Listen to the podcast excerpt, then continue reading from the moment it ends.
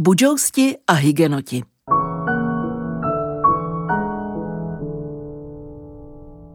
Hrdý Budžoust vytrval, roky si vedl zápisník, kam si zapisoval důležité úkoly, které musí vykonat, inspirující citáty velkých osobností a také vlastní dobré nápady.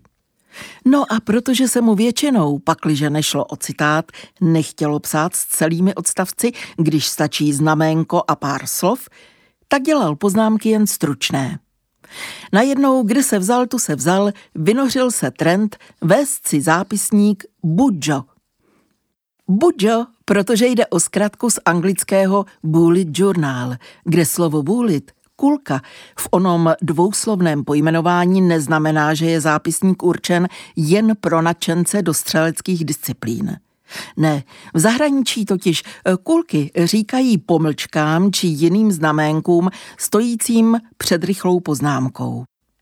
Základ zápisníku Budža je opravdu jen v tom zapisovat si krátké, stručné, především jasné poznámky, jako kdy podat psu další očervovací tabletku, co všechno musím koupit na ten recept, jak mi doporučila kamarádka. Dalším fenoménem, který klíčí už i v Čechách, je takzvané hygge, neboli hakuna matata po skandinávsku. Prostě další varianta rady, že je fajn umět hodit starosti za hlavu a sebe do pohody. O což se taky pár let snažím, nevždy úspěšně. Abych nekroužela kolem horké kaše, některé trendy se nedají přehlédnout. Jako když před pár lety lezla klukům z kalhot pozadí, protože bylo cool nosit kalhoty na tři čtvrtě žerdi.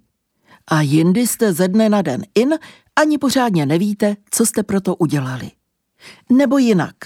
Jeden kamarád žijící roky v Německu má svůj vlastní, trochu neveselý pohled na vývoj politiky a hospodářství v Evropě. Prohlašuje, že my Češi se nemusíme snažit stůj co stůj západní sousedy dohnat. Oni na nás počkají. V tomto duchu zakončím i já. Buďte sví, dělejte to, co děláte rádi. Trendy přijdou za vámi.